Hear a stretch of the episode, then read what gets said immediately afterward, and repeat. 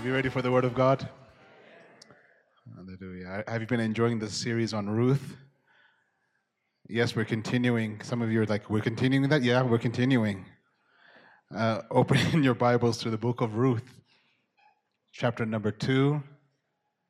And uh, we'll start from verse number 10. I'm just, I, have been really enjoying it myself. There's, um, there's just some series that you just enjoy studying, and uh, this is one of them. The Word of God never gets old. Do you realize that? It just never gets old. You, you, you, can, you can think you know passages, you can think you know scriptures, but now I think we, I've been preaching close to 25 years, and every time you look at a scripture, it just looks, it looks new. You, you see something new every time you look at it. So I've been really enjoying this series personally, not just preaching it, but just my own personal study of it. Um, Ruth chapter 2, verses number, we'll, we'll start from verse 10. I'll give you the title and then we'll pray and start. So she fell on her face, bowed down to the ground, and said to him, Why have I found favor in your eyes, that you should take notice of me, since I am a foreigner? I want to talk to you from the subject finding favor. Finding favor. Let's pray. Heavenly Father, we are so incredibly grateful for your word, my God. You said you sent your word and you healed us. We thank you for what your word is doing in our life. My God, that just as you spoke in the creation and your word created light out of the darkness and created the something out of the nothing, my God. That's that's what we believe your word is doing in us, my God. It's not just speaking to us, it's creating in us, my God. It is shaping us. It is separating, my God, the light from the darkness, my God. It's separating the waters from the land. It's putting life, my God, where there was none. It's planting gardens in our soul. We thank you for your word my God. And I, I do pray, my God, that though it be my mouth moving, my God, I pray may it be your spirit that is speaking into every life, into every issue, into, my God, every hope, every desire, my God, every dream, my God, every place of darkness, every place of hopelessness, my God. That we just pray, may you send your word in that place, those places, my God, and bring transformation. We give you the praise now, Father God. My God, we give you the praise in Jesus' name. Amen. So she fell on her face, bowed down to the ground, and said to him, Why have I found favor in your eyes that you should take notice of me, since I am a foreigner? And Boaz answered her and said, It has been fully reported to me all that you have done for your mother in law since the death of your husband and how you have left your father and your mother and the land of your birth, and have come to a people whom you did not know before. The Lord repay your work. It's the Lord that rewards. The Lord repay your work, and a full reward be given you by the Lord God of Israel, under whose wings you have come for refuge. Then she said, Let me find favor in your sight, my Lord, for you have comforted me, and you have spoken kindly to your maidservant, though I am not like one of your maidservants. That's right, Ruth, you're not like everyone else. But that's the point, isn't it? That's the reason she was chosen she wasn't chosen because how much alike she was with everybody else. She was chosen because she was not like them. That's what drew the notice of Boaz in the first place. She was different. She was unlike everybody else. And sometimes what you see as a liability in your life is actually what is making you stand out and get noticed. And you sort of sense that the fact that Ruth is feeling sort of out of place, right?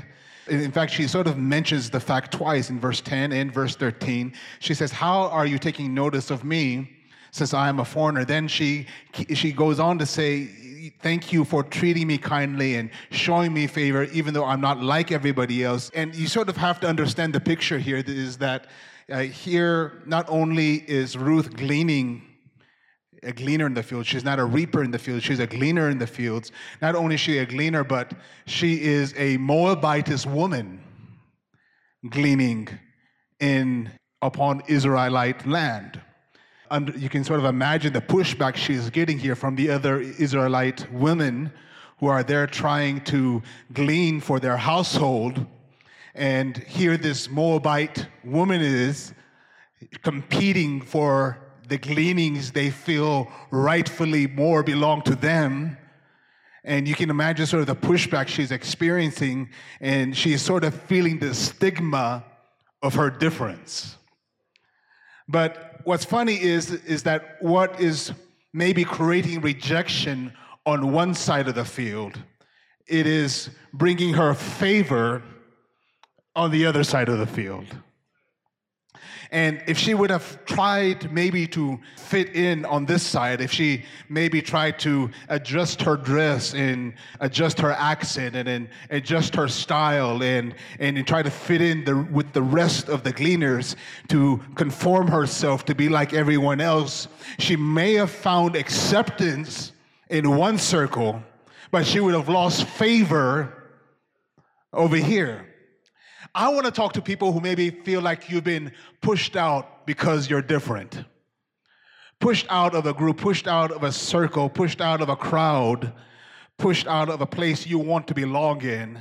You, you're pushed out because you're different. You, you think differently. Your attitude is different. Your talk is different. Your style is different. Your walk is different. Your ways are different what excites you does not excite everybody else, and what excites everybody else does not excite you. Where are my different people? Do I have any different different people who, who, who just feel that you, you don't totally fit in into the places that you find yourself in. You don't seem to conform fully, and you, no matter how much you try to disguise the fact that you're different, still you've managed to stand out. I have a word for you. Stop trying to blend in. Stop trying to blend in. Stop trying to align yourself to the pattern everybody else is walking in because your favor is in your difference. Your favor is in your difference. Tell your neighbors that don't be afraid to be different. Hold on to your difference because it's the difference that seems to be closing doors over here that same difference is going to be opening doors over here. That's what God said about Joshua and Caleb, isn't it? The Bible says that he spoke up for Joshua and Caleb, and they, they had a they, they were a bit different because while everybody else said it couldn't be done, and everybody else said we should turn back, it was Joshua and Caleb who rose up out of the whole nation. It was Joshua and Caleb who rose up. Indeed, we can do it. I know it looks bad right now, but God is with us, and if He is for us, who can be against? They had a different testimony. They have a different. They had a different attitude. They had a different report. And the Bible says God, God spoke up. The people were trying to stone Joshua and Caleb, and it says because they have a different spirit, they shall come into the land. So what was what they were trying to stone them for over here? Was bringing them favor over here. Hallelujah. Verse 14. Now Boaz said to her at mealtime, Come here and eat of the bread, and, deep, and dip your piece of bread in the vinegar. So she sat beside the reapers, and he passed parched grain to her, and she ate what was and she ate and was satisfied and kept some back so here's it's interesting that um, the gleaners usually they just pick out a field and they huddle together, but here uh, Boaz is calling her out, and he is sitting her with the reapers, and she's not eating what the gleaners are eating, but rather she's eating the meal in the food of the reapers, and And, and he says to her, Dip your bread in this vinegar. I want you to taste something different. Have you ever tasted something that sort of sets a new standard in your palate? In fact, I was, I was telling the earlier congregation some, some of these uh, shuro restaurants that have popped up in town. Uh, you know, shuro is a staple meal here, and but but they've done something to that shuro that just makes it taste different. it sort of messes up your uh, messes you up because you go back home and you try to eat the shuro they're making at home, and the shuro that you were happy with would normally be you're like no no i want that shuro and you're trying to teach your cook what the eh, to cook cook what they're cooking over there at these shuro restaurants. And i don't know what they're putting in there if you know the secret come and tell me after service. Because we've been hunting trying to get but what i'm trying to say is pay attention to the things that god allows you to taste because god will allow you to taste destiny to taste your purpose. God, because God will allow you to taste things to open up your appetite for greater things. That He will allow you to taste things to open up your thinking and open up your expectation and open up your desire and open up your hope and open up your faith. God will allow you to taste it. The Bible says, Taste and see that the Lord is good. Joseph, the, the coat that Joseph's father had given to him, that, that, that Jacob had given to him, it, it wasn't the full destiny, it wasn't his full purpose, it was just a taste. It was a taste of favor. It was a taste of his destiny. It was a taste of his purpose. When God called Elijah, the Bible says that Elisha was plowing with his oxen, plowing his field with his 12 yoke of oxen, and the Bible says that while he was plowing in the fields, Elijah comes up behind him and throws the mantle upon him. It wasn't his full destiny, but what God was giving him was a taste what I'm trying to tell you is that sometimes God will give you a taste. Some of you have experienced where, where you, you had a moment where you tasted something different and, and you tasted some level of favor came upon your life and some level of blessing came upon your life and it felt like a moment and it was taken away and you were and you just thought it was just an experience. But I'm here to let you know that God was giving you a taste a taste of your purpose. Why, why did God bring David into the palace? Only to get him, only a moment later to have him running in the wilderness. God was giving him a taste of his destiny, a taste of his purpose. Pay attention to the things that God allows you to taste because he's trying to open up your appetite for greater things.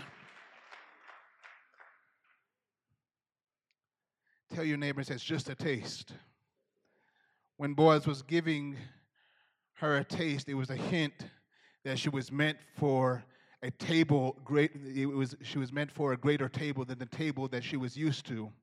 He was giving her a taste. In verse 15, and when she rose up to glean, Boaz commanded his young men, saying, Let her glean even among the sheaves, and do not reproach her. Also, say also, let grain from your bundles fall purposely for her. Leave it that she may glean and do not rebuke her. So she gleaned in the field until evening and beat out what she had gleaned, and it was about an ephah of barley. Then she took it up and went into the city. And her mother in law saw that what she had gleaned. So she brought out and gave to her what she had kept back after she had been satisfied. And her mother in law said to her, Where have you gleaned today? And where did you work? Blessed be the one who took notice of you. So I want you to picture this. So Ruth is following behind the reapers. She she's gleaning behind the reapers and and she keeps she, she, as she's gleaning she keeps finding these these bundles of, of barley and probably in her mind she's just thinking that the reapers are being a bit careless today because they seem to be dropping a lot more than they normally would drop in these circumstances. They and she just thinks it's just luck. She just happened. She just she happened to be gleaning on the right day behind the right people. And so she's picking it up. She's picking it up. In fact, the Bible says she gleaned about an ephah of barley, which, which would supply a full family for a full week, three meals.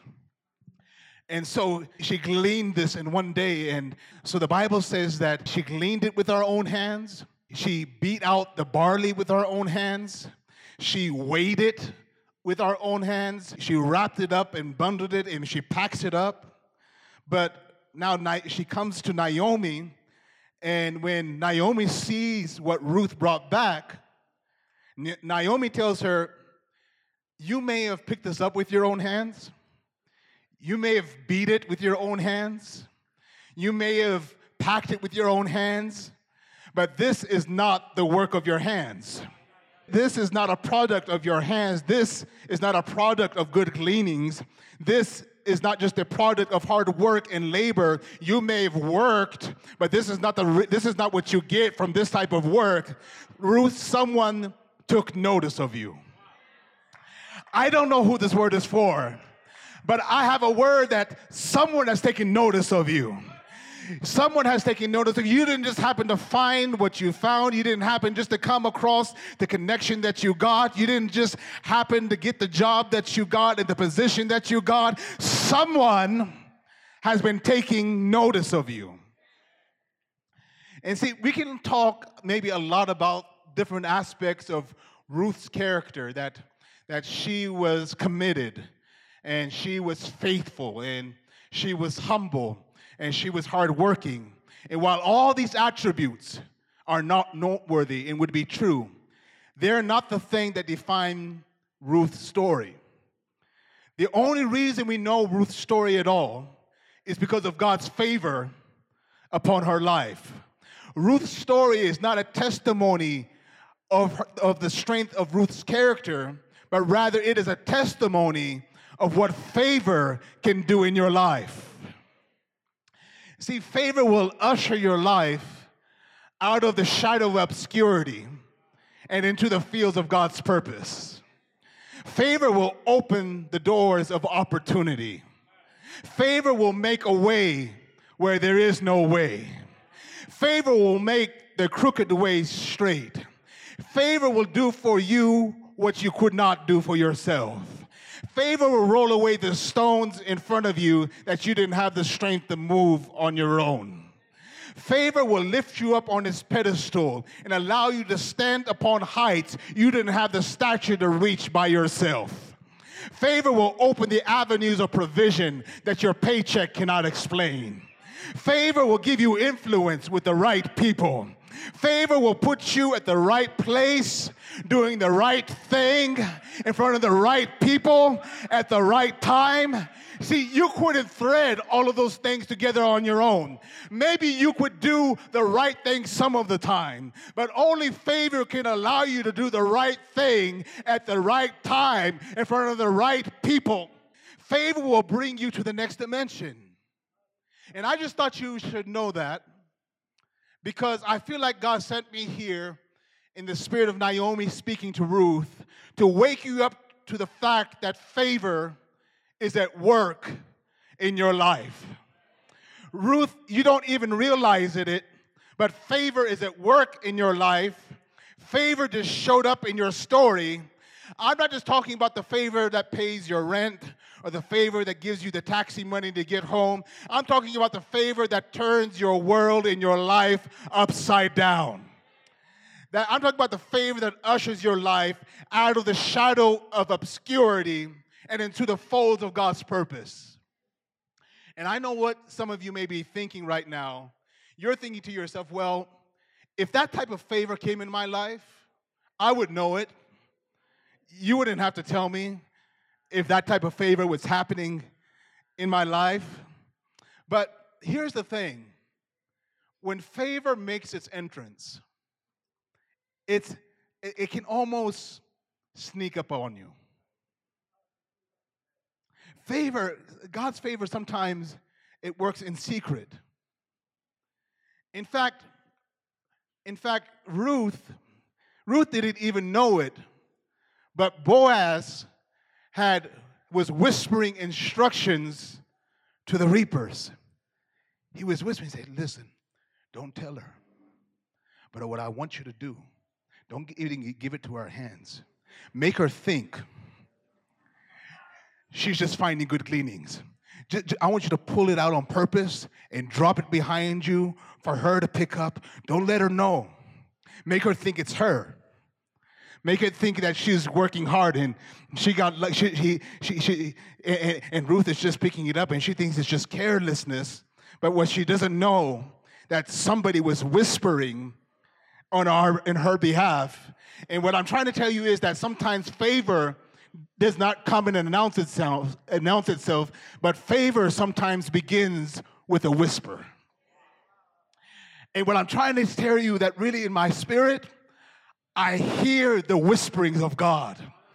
I, I hear I hear God whispering on someone's behalf and, and you don't even know it and you don't even realize it, but you're just walking through life and you're just walking and doing you. But in the meantime, there is that God has been whispering into the ears of people, and things have already started dropping things have already started. And some, some of you have started finding droppings. You've come across opportunities and you've come across resources and you've come across connection. And you just think that somehow it just came your way. And it, somehow it just fell your way. But I'm here to let you know that those things didn't just drop. You didn't just happen to drop there. It's not there by accident. God has been whispering on your behalf.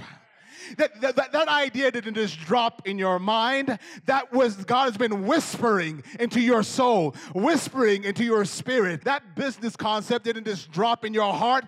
God has been whispering to some. Tell your neighbor and say, God's whispering on for you. Yeah, God's whispering. He's whispering. He's whispering. He's not, it's not loud. It doesn't come in loud. It begins, hey, just, just a whisper. Just a whisper a whisper into your spirit, a whisper of favor into my God. I hear you when I'm saying to you.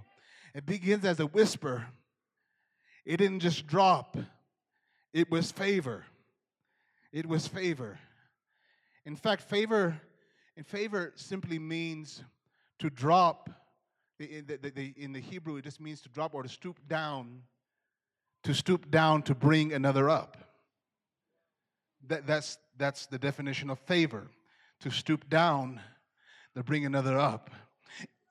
Can I tell you something that I love the fact that favor didn't begin with necessarily just bringing me up, that favor began with God coming down, favor coming down to where I am. The reason is because that, that's the only reason Joseph could find favor. In fact, it was not, Joseph did not find favor, favor found Joseph. That's the only reason that favor could find Joseph in the prison. That, that favor stooped down to where Joseph was. The reason that I like that is it tells me that favor can find me no matter where I am. That no matter how much I feel that I am shrouded by obscurity, no matter how dark the situation is, favor can find me no matter where I am. That favor knows my address that sometimes where I don't even know where to look for favor, favor will come looking for me. I don't know who to talk to. I don't know where to look to. But the Bible says that favor does not begin with me finding favor. Favor begins with favor finding me. That favor reaches down. Tell your neighbors that favor reaches down. I don't know where you are, but favor reaches down maybe you're up and, and maybe favor can find you up. But but I but I I'm thank God for the testimony that favor will come down. Favor will come down, but it doesn't only reach down, but the only reason it reaches down is to lift me up. That favor will reach down into David in the shepherd's field and pull him up into the palace that favor will reach down into the winepress and pull us up into purpose. Favor will do things for you that your education cannot do for you. that your strength cannot do for you, that your scheming and devising and planning cannot do for you. Ruth, it wasn't hard work. Someone took notice of you. This was favor. And I used to think that favor was sort of there to compensate for where your strengths fell short. Um, it, it, that's maybe true to one extent, but hear me out that I, I guess I thought that favor was for people who couldn't arrive to positions upon their own merits or competence. That I used to think that if you were somehow competent enough and you were gifted enough, that you wouldn't need favor to get to the place where God had called you to be. That it was that favor was sort of a, a crutch.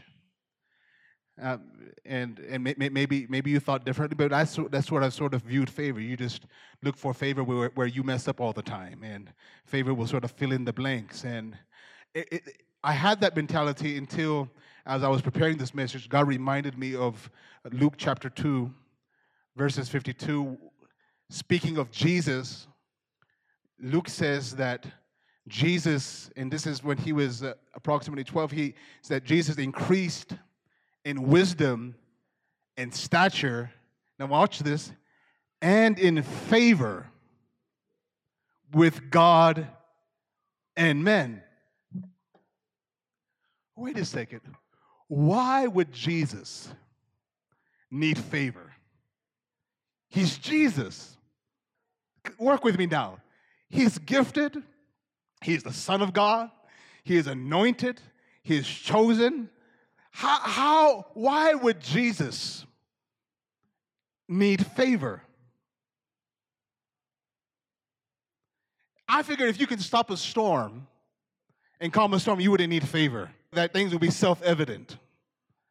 But I realized in that passage that when God calls you, his, He calls you with favor in mind. That the calling of God in your life is dependent upon God's favor. That's why the Bible says promotion does not come from the east, it doesn't, or the west, or the, but promotion comes from above.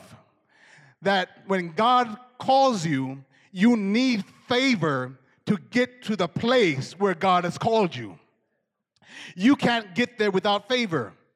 John the Baptist, who was sent by God to prepare the way for Christ, John's testimony was this I would not have known him. Who? Jesus. I would not have known him. No one else would have known him. I would not have known except the, the Lord, the Spirit who sent me to baptize, revealed to me and said, This is the one whom you, you, you've been proclaiming, who you've been prophesying about, who you've been declaring about. This is the one. And the Bible says that the heavens opened and a light shone on Jesus. And God announced, This is my son, who I am greatly pleased. Listen, let me tell you something. That was favor. Favor was setting him apart. Favor was getting him noticed. John said, I would not have known him except the one who sent me to baptize, told me and revealed him and set him apart and got it. Favor will set you apart. Favor will lift you up. Favor will get you noticed. The gift of God in you may allow you to function in your calling. But it is favor that lifts you up into your calling and into your purpose. Joseph had a gift of interpreting dreams. He, he, he was known for that.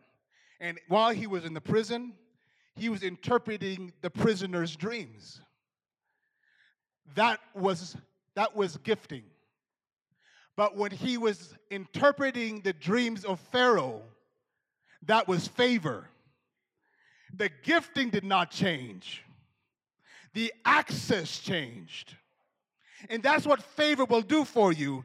Favor will elevate the access for your gift, And as it elevates the access for your gift, your gift begins to do more, not because the gift got bigger, because the access got bigger. Hallelujah. And one more thing about favor favor can grow. Favor can grow. It doesn't just say that Jesus received favor, but it says Jesus grew. He grew in favor. It tells me that favor is not in an event, but rather it is a process. That there is greater potential in the favor I have than what is given to me today. That the same favor that was on Ruth while she was gleaning, gleaning grain, the grain in the fields was the same favor that caused her to own and possess the field she was gleaning in. How? Favor grows. Barley was not the only thing growing in the fields, Ruth's favor was growing. Mm. Benaiah, my son, just uh, maybe about a month ago, uh, they went out with the gardener and we had bought the, all of these seeds and they were planting, uh, planting vegetable seeds in the garden. And he was really excited and going at it. And the next day, he went in the morning, the first thing he did is he ran outside to, to check upon, check the soil where he, where he sowed the seeds. And he came back and he said, Baba, there's something wrong. And I said, What is it? He said, I don't see anything in the garden. Uh, and, and I liked his faith, but I said, Well, it doesn't quite work like that. It, it's not going to appear that quickly. It's going to take some time.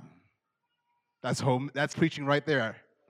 Tell your neighbor it's going to take some time. Nothing's nothing's wrong. Nothing's wrong. You didn't sin. Nothing's wrong. It just takes some time. And so, but watching him was like watching a preaching because, but I loved his faith because he was going out there almost every day.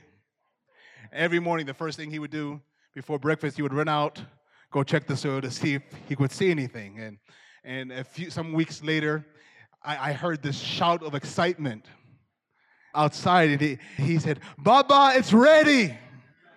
It's ready!" Because I know there's no way those seeds are going to grow like uh, it's going to be ready in a few weeks. I knew what happened. He saw the, the, the little sprout. And I had to tell him, I said, no, no, no. It's, it's not done yet. It has some more growing to do. And I feel to tell somebody in this place what I told Benaiah that it's not done yet. Favor is still growing favor is still growing. I, I, you may have seen a little something, and I know you are excited because it's exciting sometimes to see something where you saw nothing and you, and, and, and you think that the process is finished. But I'm here to tell you that favor is not done in your life, that favor is still growing. It still has some more growing to do. Help me convince your neighbor who is doubting what I'm telling and tell them favor is not done yet.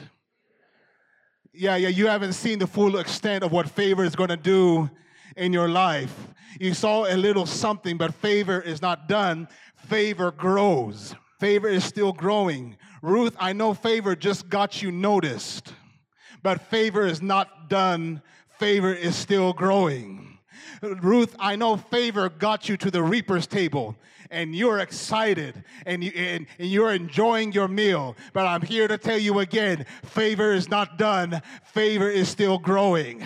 I know, Ruth, you found some bundles and you, and you saw some things, and it feels like you're just getting random blessings and, and you're excited and, and you just got money to pay your rent and you just got money for bus fare and you got money for food and you got you got a promotion and I know that's exciting but I'm here to tell you favor is not done growing. You, favor will grow. Tell your neighbors that favor will grow.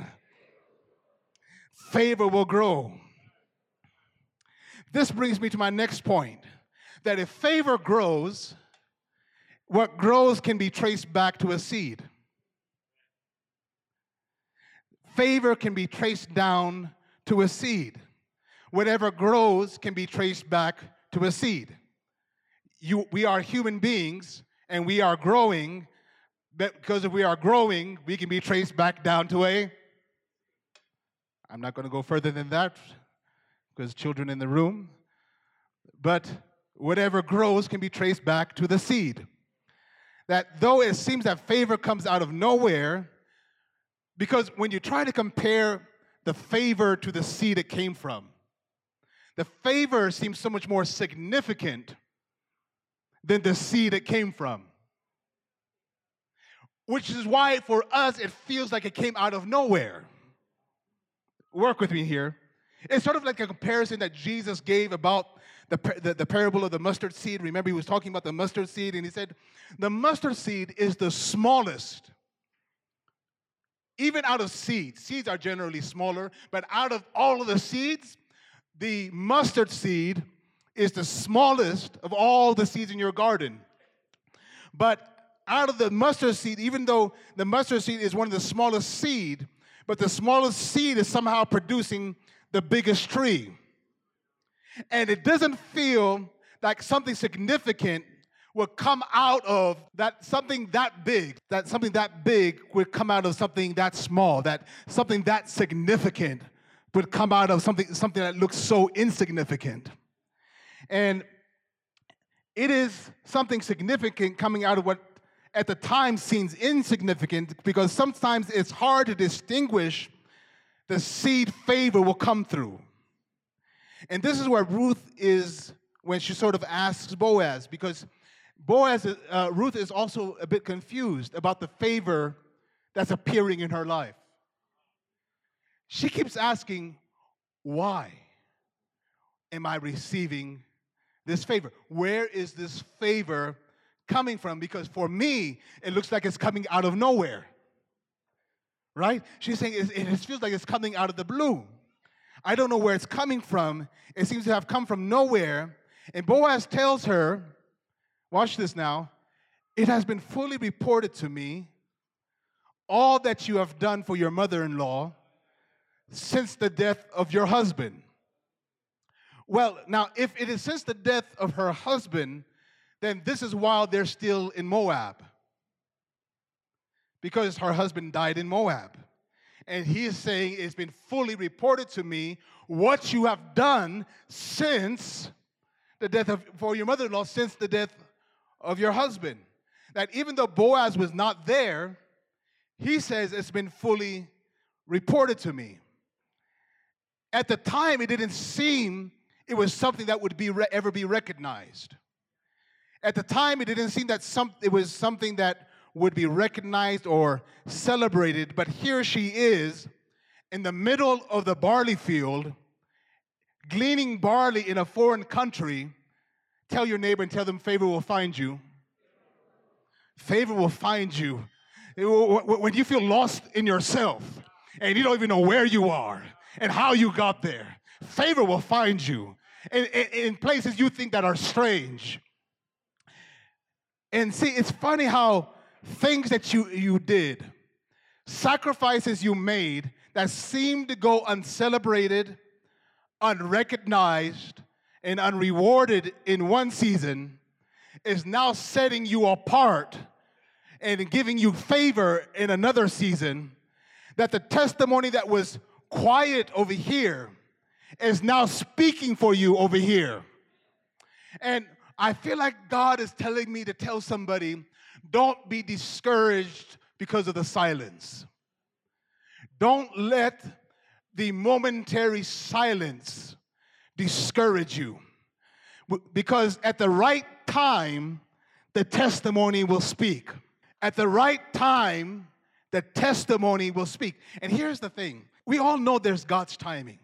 We've been preached this. The issue, I don't think, is about knowing that God has a timing. The issue is trusting His timing. And I, I, and I feel like God wants to convince you to trust His timing. Trust His timing. We wanted to speak right now, right now. But God says, trust my timing. Joseph, don't get discouraged because of the silence. Because at the right time, the baker will speak. At the right time, the baker will speak. If the baker spoke when Joseph wanted him to speak, Joseph would have got, gotten out of prison, but he wouldn't be ruling Egypt. Trust God's timing because at the right time, the baker, the testimony will speak at the appointed time. Tell your neighbor and say, the appointed time. Yeah, the testimony is waiting for an appointed time. Psalms 102, verse 13 says, You will arise and have compassion on Zion, for it is time to show, to show, to show. Tell your neighbor, say, to show. Not to give it, to show it. To show it insinuates it was already there. It was already in the ground. It was a seed that was planted.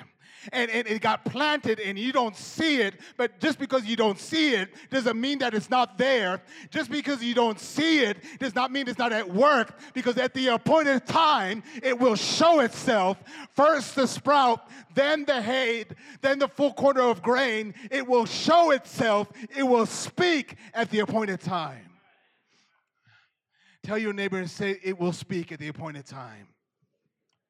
The appointed time has come. The appointed time has come. Ruth, the appointed time has come. Things that you did and you thought were gone and finished is all of a sudden speaking on your behalf. It didn't seem significant at the time. But what seemed insignificant over there is producing favor over here and it wasn't just that she served her mother in law, it wasn't just that she served. That, that's good, but that, that wasn't it, just fully it. It's not just that she served her mother in law, but it's un, it is the circumstances under which she served. That in the midst of her loss and tragedy, Ruth could have sat in her bitterness and sorrow and loss and just sat and cried, and no one would have blamed her. But Ruth, in her bitterness, in her sorrow, through her tears, got up and began to serve. See, you don't have control over everything that happens to you. All you have control over is your response to what happens to you. And really, in the end, your life is not a product of what happens. Your life is a product of how you respond to what happened to you. And Ruth decided, even though something happened she didn't expect, something happened she didn't have any control over, something happened. She couldn't control what happened, but she could control her response. And she decided, I'm not going to just sit here and cry over things. I'm going to get up and begin to serve and do something with my pain. Do, if you remember, we just finished a series uh, last spring called, called, called The Other Cross, and we said that you're going to do something with your pain. You remember that? We, we all have, we all go through pain. We all experience pain. What sets us apart is not whether we experience pain. What sets us apart is what we do with our pain. And you can either let to turn that pain into bitterness, or you can serve and turn that pain into a seed. And what I'm trying to tell you is that you have the option, you have the choice of what you do with your pain. You can, you can, you can turn that pain into tears, or you can turn that pain into seed. Paul and Silas were, the Bible says, were singing hymns unto God. Praise God. But it's not just that they were singing a good song, it was the circumstances in which they were singing that set them apart.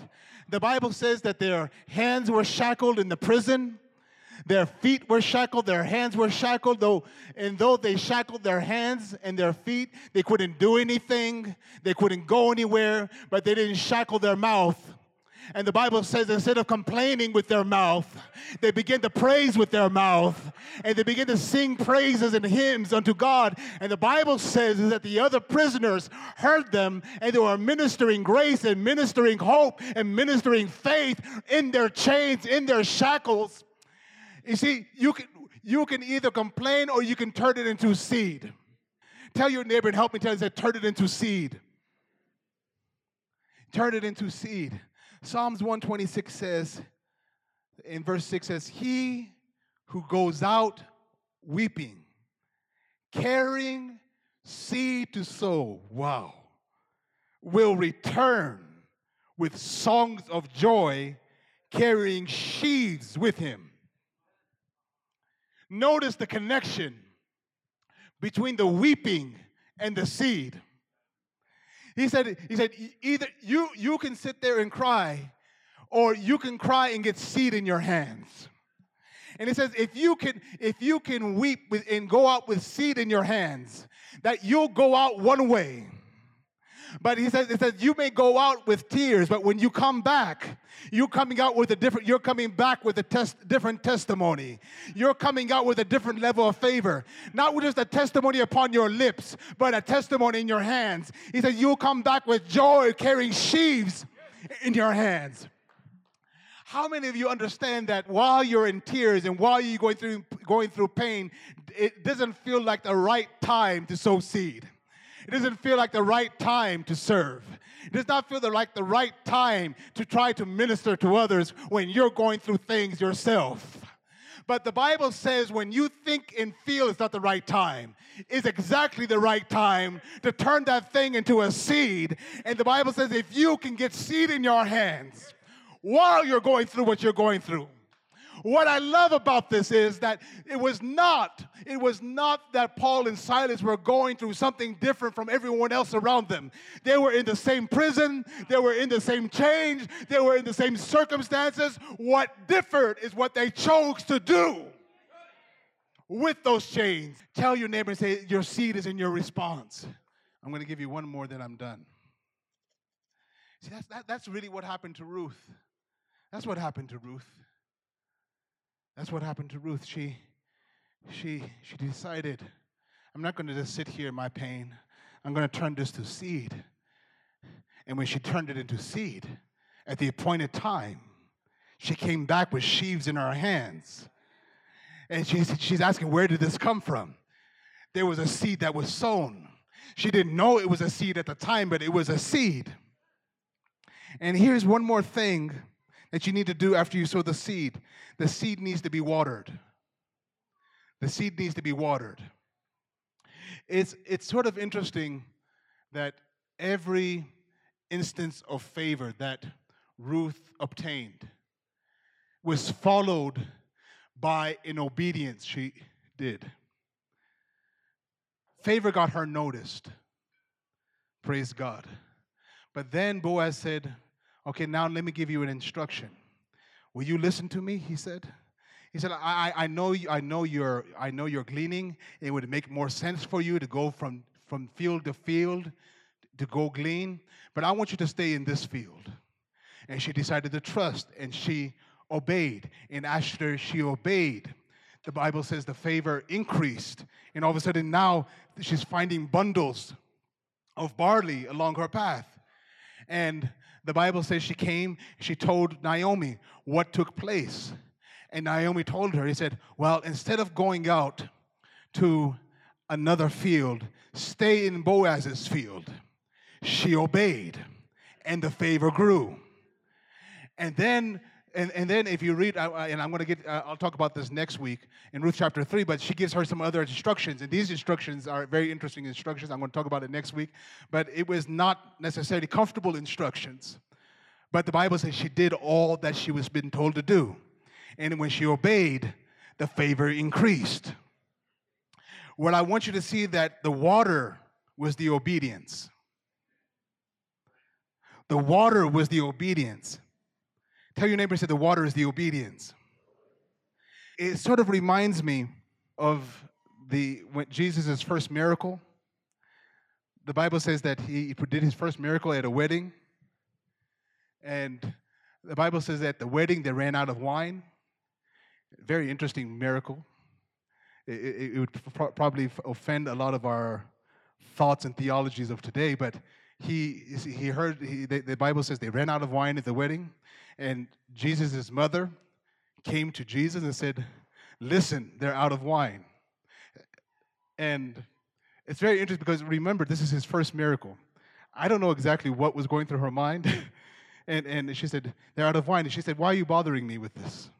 It's not my time. And Jesus had a mother, like all mothers. She, she just said, told the servants, do whatever he tells you to do. Jesus, Mary was like, you may be the son of God, but right now you're my son, and you're going to do something right now. That's basically what she, she said. She just ignored what he said. He said, she told the servant, he's going to tell you to do something. Do whatever he tells you to do. I wish, I wish, I wish I can give that word to somebody in this place. Just do whatever he tells you to do. The reason is Jesus tells the servants, okay, he goes and he says, go these water jars, these huge water jars, and he said, go fill it with water. If I were the servant, you see, we know the end of the story. So put yourself like you don't know the end of the story. And so Jesus, you understand the circumstance, you're out of wine. And Jesus said, Go fill those water, those jugs, go fill it with water. Well, Jesus, maybe you misunderstood. We don't need water. We're, we, we're not lacking water. We, we ran out of wine. Have have you ever been in a situation where you've been, you're praying for one thing and you're believing God for one thing, but God is giving you instructions about completely something else? That you need a new job and God is challenging you about your attitude towards your husband, or you need rent and God is challenging you about forgiveness, and you're like, no, no, no, I want you to speak about this. I need you to speak to me about the wine, not forgiveness, not the water. I need you to speak to me about this, but, but you're believing God for this, and God is talking to you about this. But what you don't know is that the wine is in the water. The wine is in the water. The wine is in the obedience. The favor is in the obedience. And sometimes it won't make sense. You, you, may be believing God for one thing, and God is giving you instructions about completely something else that seems completely unrelated to what you're facing in your needs. And it feels like God doesn't understand what you're going through. Boaz, if you understood what I was going through, you would not ask me to stay in your field while there's gleanings over there in the next field. I don't think you understand my circumstance, but, the, but I'm here to let you know that the favor is in the obedience, the water is in the obedience, and sometimes you need the water for the seed that you have. What I'm saying to you is this in this season, open up your ears and listen and do whatever He says. It may not make sense, but pay attention to what he is saying. You may not be able to connect the dots from what you're believing for and what he's telling you to do. That's not your job. Your job was not to try to make sense. Mary said, just do what he says. She knew that because she said, it may not make sense, but do what he says. And I don't know at what stage it happened, but the Bible says they drew some of the water out. He said, Go draw some out and give it to the banquet master. It doesn't say that it turned right there. He just said, Draw it out and give it. Maybe they drew out water and they're coming in like, I'm about to look like an idiot right now. and they brought and he brought it to the master of the banquet, and, and to their surprise, the Bible, Bible says the master of the banquet pulled drew, drew some what they, of what they brought, and it was wine. Not only just wine, but it was good wine, the best wine. And everybody was trying to figure out where did you get this wine? It came out of the obedience didn't come out of the water, it came out of the obedience. Tell your neighbors to do whatever he tells you. Hallelujah. Father, we're thankful. We're thankful for what you're doing in our lives. Some of you in this place, you're in a position where you ran out of something. You've run out.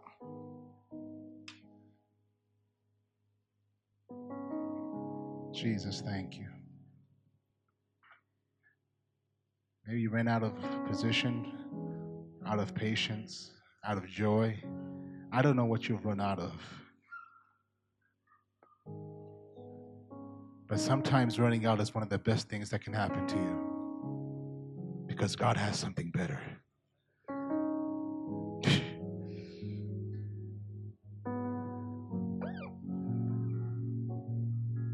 Open up your ears and listen. Because just because you ran out doesn't mean it's finished, it's still growing.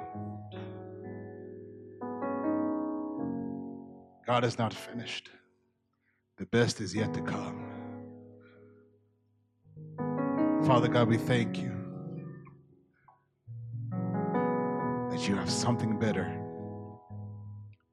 You have something better at the right time. My God, the testimony will speak. My God, we thank you, my God, that, my God, the silence is ending and you're speaking and moving and lifting us up. You are the lifter of our heads and the restorer of our souls. We thank you for lifting us now, my God. Lifting us up out of obscurity, lifting us out of despair, lifting us up out of hopelessness. And you're positioning us to the heights that you've called us for. We thank you now, Father God.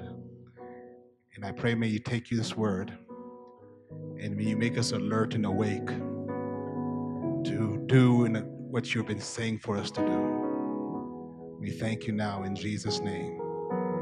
Amen. Amen.